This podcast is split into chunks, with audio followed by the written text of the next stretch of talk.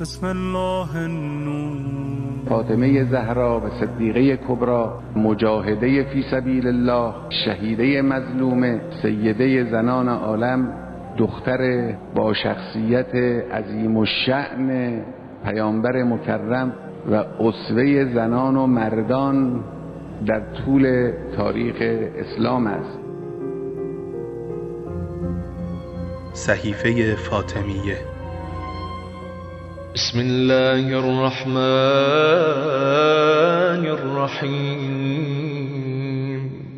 أعيذ وأستعيذ من شر كل ذي شر ومن شر فسقة العرب والعجم ومن شر فسقة الجن والإنس والشياطين والسلاطين وإبليس وجنوده ابلیس کی میشه؟ ابلیس همینیه که تو قرآن ابا استکبره کرده. موجود مشخصه از جن قسم خورده است که همه انسان ها را به غیر مخلصین اقوا کنه. دست از سر هیچ کس بر نمیداره. در همه انحرافات شریکه. هم فردی هم اجتماعی. به معنیه که هر کسی انحرافی در او ایجاد شد یا مسبب انحراف بود؟ پای ابلیسو داره چکار می‌کنه؟ به اون محل باز می‌کنه. یعنی چون ابلیس قسم خورده پس بنابراین هر گناهی